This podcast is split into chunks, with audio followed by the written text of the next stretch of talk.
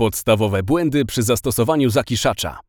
Do podstawowych błędów przy zastosowaniu inokulantu możemy zaliczyć użycie chlorowanej wody. Jest to niebezpieczne dla mikroorganizmów zawartych w produkcie, ponieważ chlor powoduje ich obumarcie. Niestosowanie się do zalecanego dawkowania produktu. Za wysokie ciśnienie podczas aplikacji. Należy je ograniczyć do 2,5 bara. Niestosowanie się do zalecanego dawkowania produktu. Polewanie zakiszacza punktowo. Inokulant należy rozpryskać na całą powierzchnię zakiszanego materiału. Użycie roztworu po 48 godzinach od sporządzenia.